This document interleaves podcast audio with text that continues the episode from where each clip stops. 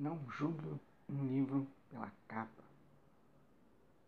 Não julgue um livro pela capa.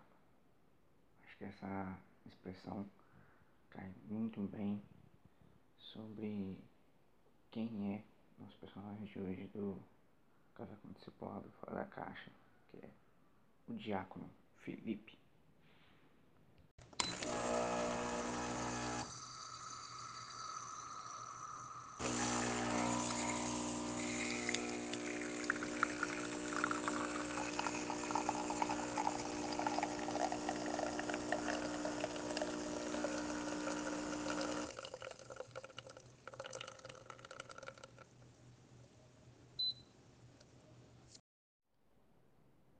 E o Felipe que a gente fala não é o Felipe apóstolo Felipe, nomeado por Jesus Cristo em, em você pode ver nos evangelhos, e principalmente em Lucas 6,14. Se a gente for tentar seguir uma, uma ordem cronológica dos, do autor, que Atos também é escrito por Lucas, é, esse Felipe aí não é o apóstolo Felipe, ele é o diácono Felipe. Ele faz parte daqueles sete diáconos que foram escolhidos pelo critério de ser cheio do Espírito Santo para servir as viúvas de fala grega. Já aquele problema que teve na distribuição de alimentos, que é, houve dentro da igreja. Então esse Felipe já surge para limitar para acabar com um problema que já existe dentro da igreja. Isso mostra que a igreja não é tão perfeita assim, não era tão perfeita assim. E por que, que eu sei disso? Porque é, após a morte de Estevão, essa igreja é perseguida.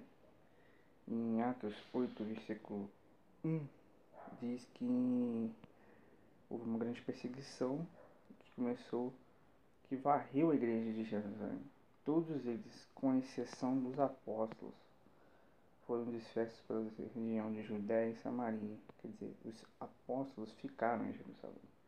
Então, isso quer dizer que esse Filipe que está aí é o Filipe Diácono que foi escolhido ali em Atos 6, versículo 5.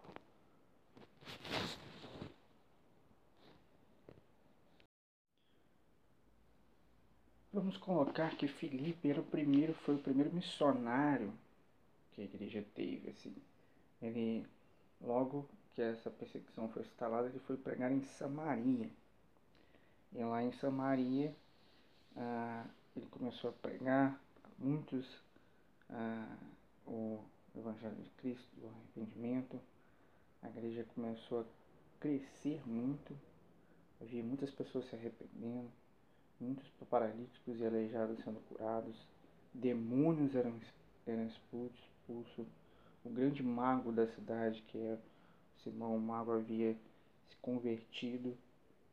É, então estava havendo ali um grande crescimento da igreja né, na, na região de Samaria, a ponto de que os apóstolos João e Pedro foram lá ver né, a situação da igreja e ver como é que andava, como, é, como essas pessoas que, que, que são samaritanas estão aceitando bem o Evangelho. E lá eles receberam o poder do Espírito Santo. Então, toda a igreja estava num fervor muito grande. E era uma, uma coisa que, era, que hoje a gente poderia dizer que era impossível de se largar. Mas o Espírito Santo diz a, a Felipe que ele ir por um deserto. Então você vê, como uma igreja bombando, eu vou estar no deserto. Mas Felipe era um cara extremamente obediente e seguiu para o deserto. Ele foi ao deserto. Isso nos mostra que Filipe era um homem totalmente obediente ao Espírito Santo. e ele se dispõe a se levantar e ir para o deserto. E é aí que nós chegamos no nosso texto base.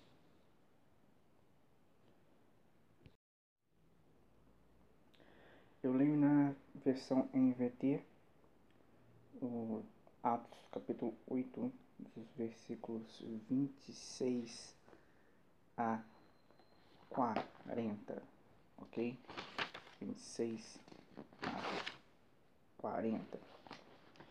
E diz bem assim: O anjo do Senhor disse a Filipe: Vá para o sul para a estrada no deserto que liga Jerusalém a Gaza.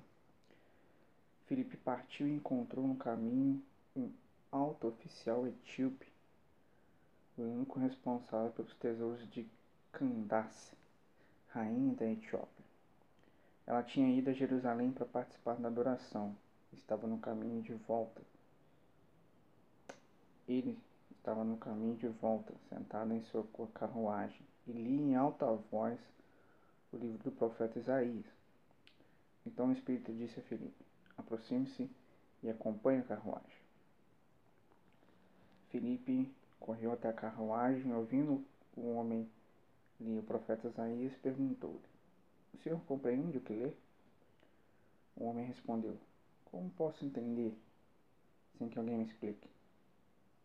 E convidou Filipe a subir na carruagem e sentar-se ao seu lado. Essa, era essa, esta a passagem das Escrituras que ele estava lendo. Ele foi levado como ovelha para o matadouro, como cordeiro mudo diante dos tosqueadores. Não abriu a boca, foi humilhado e a justiça lhe foi negada. Quem pode falar de seus descendentes? Pois sua vida foi tirada da terra. O eunuco perguntou a Filipe: Diga-me, o profeta está falando de si mesmo ou de outro. Então Felipe, começando com essa mesma passagem das Escrituras, anunciou-lhes as boas novas a respeito de Jesus. Prosseguindo, chegaram a um lugar onde havia água. Então o eunuco disse: Veja que tem água. O que me impede de ser batizado? Felipe disse: Nada me impede, se você crê de todo o coração. O eunuco respondeu: Creio que Jesus Cristo é o Filho de Deus. Então mandou para a carruagem parar. Os dois desceram até a água e Filipe batizou. Quando saíram da água, o Espírito do Senhor tomou Filipe e o levou. O eunuco nunca, tornou, nunca mais tornou a vê-lo, mas seguiu viagem cheio de alegria. Então a Filipe apareceu mais ao norte, na cidade de Azoto. Anunciou as boas novas em todas as cidades ao longo do, do caminho até chegar a Cesareia. Bom, é, essa passagem demonstra que uma das primeiras coisas que a gente pode ver é que Filipe era um homem extremamente obediente. Mostra que o Espírito do Senhor, o anjo do Senhor, disse para ele ir para o sul, para a estrada no deserto, e ele foi quando nesse mesmo caminho começa a vir a carruagem do eunuco etíope, ele, o Espírito Santo diz para se pôr, pôr do lado dela, então ele corre e ouve o eunuco lendo Isaías, o profeta Isaías. Isso para mim mostra nessas passagens que Filipe é um cara extremamente obediente, porque ele se põe ao caminho da obediência, seguindo os passo a passos. Acho que se ele não saísse é, de Samaria primeiro e fosse para o deserto, ele não, não teria o próximo passo que era acompanhar a carruagem do eunuco. Então ele mostra que é um cara extremamente obediente.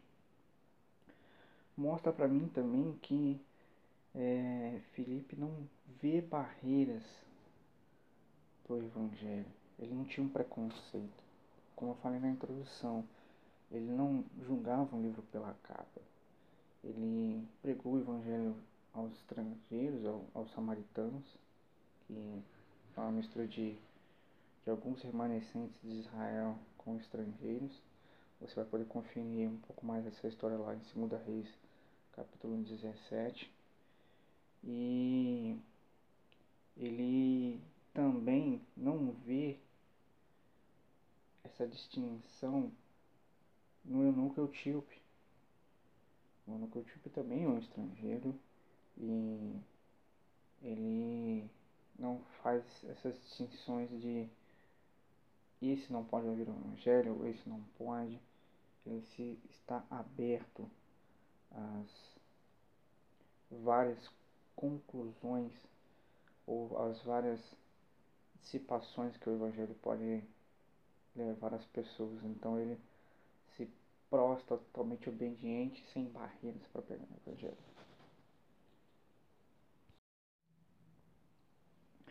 Vamos ao nosso etíope eunuco que Felipe pregou. Primeiro que Lucas dá-nos as seguintes informações. Ele era um oficial etíope, quer dizer que ele era estrangeiro e tinha uma posição privilegiada no seu país. Ele era responsável pelos tesouros de Candace, rainha da, da Etiópia. E Candace, primeiramente, não é um nome, Candace é um nome, mas sim uma posição.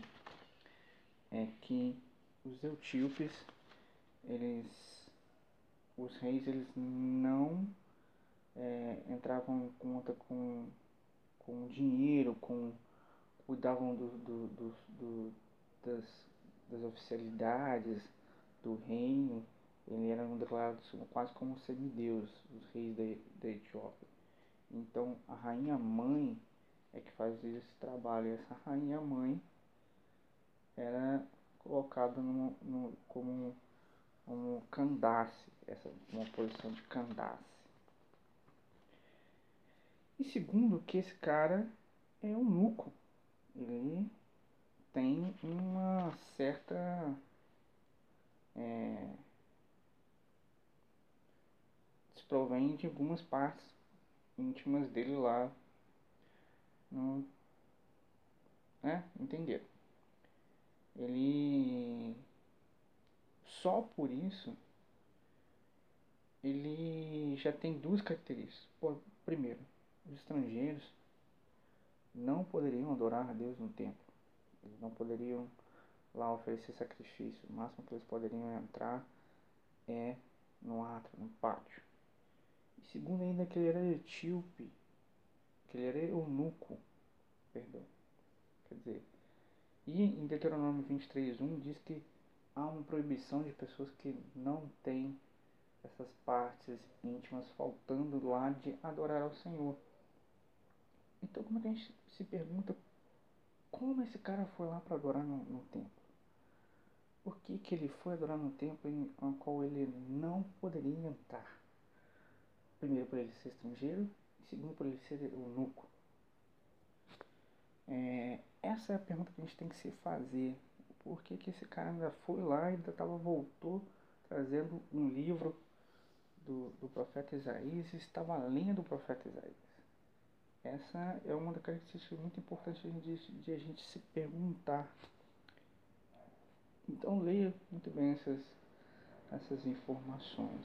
O cara era um etíope, eunuco, oficial de uma rainha, e ele tinha um título importante, mas ele não poderia adorar por ser estrangeiro, e ele não poderia adorar por ser eunuco. Mas esse cara foi ao templo para adorar Deus.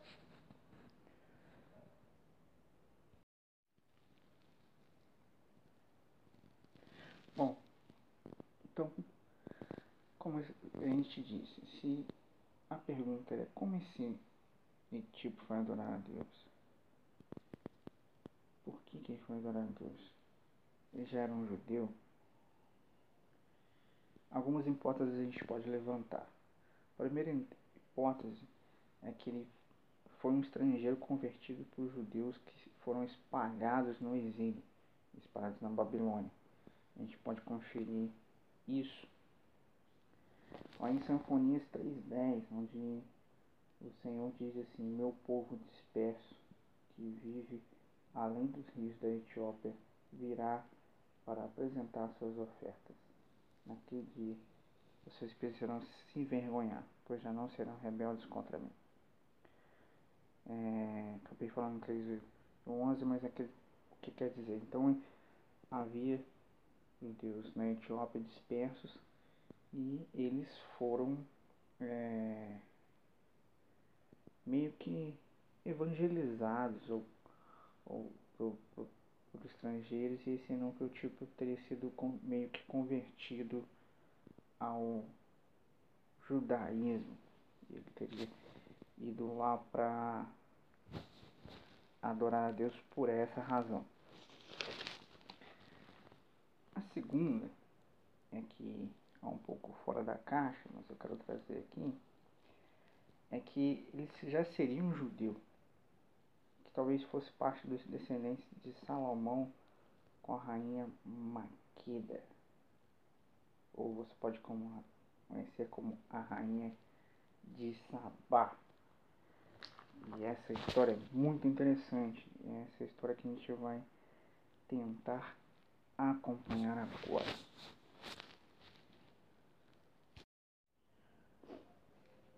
Quando a rainha de Sabá ouviu falar da fama de Salomão e honrava o nome do Senhor, foi até ele para pô-lo em prova com perguntas difíceis. Chegou a Jerusalém com uma comitiva numerosa e uma imensa caravana de camelos carregados de especiarias. Grande quantidade de ouro e pedras preciosas. Quando se encontrou com Salomão, conversou com ele a respeito de tudo que tinha em mente. Salomão respondeu a todas as suas perguntas. Nada era difícil demais para o rei explicar. Quando a rainha de Sabá percebeu quanto Salomão era sábio e viu o palácio que ele havia construído, a comida que era servida às mesas do rei, os alojamentos e a organização de seus oficiais e servos, os trajes esplêndidos que vestiam os copeiros da corte, os holocaustos que Salomão oferecia no templo do Senhor, ficou muito admirada. Disse ela ao rei: é verdade que tudo que ouvi em meu país a respeito de suas realizações e de sua sabedoria. Não acreditava no que diziam até que cheguei aqui e vi com os próprios olhos. Aliás, não tinha me contado nem a metade da sua sabedoria e a prosperidade vão muito mais além do que ouvi. Como deve ser feliz o seu povo? Que privilégio para seus oficiais estarem em sua presença todos os dias ouvindo a sua sabedoria. Louvado seja o Senhor, seu Deus, que se agradou de você e colocou no trono de Israel. Por causa do amor eterno do Senhor de Israel, ele fez o rei para governar com justiça e retidão. Então ela apresentou o rei com 4.200 quilos de ouro, especiarias em grande quantidade e pedras preciosas nunca mais foram recebidas tantas especiarias quanto, quanto que a rainha de Sabá deu ao rei Salomão. Além disso, os navios de Irão trouxeram ovo de Ofir e grandes carregamentos de madeira de sândalo e pedras preciosas. O rei usou madeira de sândalo para fazer corrimões para o templo e para o palácio real. E também lindas liras e harpas para os músicos. Nunca antes nem depois se viu tamanho suprimento de madeira de sândalo. O rei Salomão deu à rainha de Sabá tudo o que ela pediu, além dos presentes costumeiros que ela já havia entregado com generosidade, que ele já havia entregado com generosidade. Então ela e sua comitiva regressaram para a sua terra.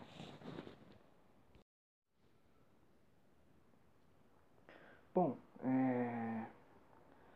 essa segunda parte que a gente pode falar aí, essa segunda hipótese, vem do livro de Kendra Negastes. É um livro etíope que registra a história dessa, um pouco dessa história aversa de Primeira Reis aí.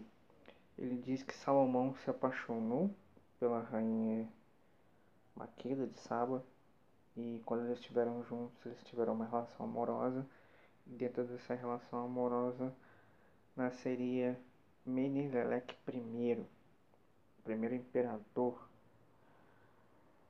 da Etiópia, descendente de Salomão e a rainha Maqueda de Saba. Isso é registrado no livro de Kendra Negas, um livro etíope. Esse livro etíope também vai contar que na sua comitiva de retorno para Sabá, a rainha trouxe consigo a Arca da Aliança. E trazendo essa Arca da Aliança no caminho, teve algumas histórias bem fantásticas, como animais se ajoelhando e adorando a comitiva, sol parando, mas é um elemento um pouco não acreditado por a maioria dos teólogos, a maioria dos, dos historicistas, mas é uma hipótese de que esse eunuco etíope seria descendente dessa linhagem de Salomão e a rainha Maqueda de Saba. É, então fica aí um questionamento entre essas duas hipóteses. Mas isso não é o que a gente vai falar hoje. A gente está aqui para falar sobre Felipe.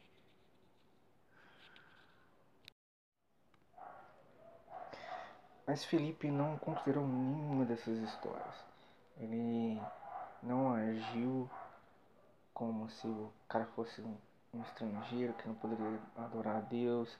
Ele não viu uma história é, estranha na história por trás dessa aparência desse cara que estava adorando. Não. Ele viu uma possibilidade de pregar o evangelho. Um evangelho que não é segregacionista, é um evangelho que separa as pessoas e se une.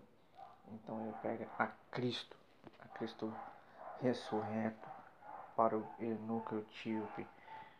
E ali ele talvez tenha sido uma porta de entrada para esse evangelho na Etiópia, já que nós vemos que o eunuco etíope ele continua seu caminho alegre pela salvação e talvez ele tenha lá pregado também o evangelho de Cristo na Etiópia.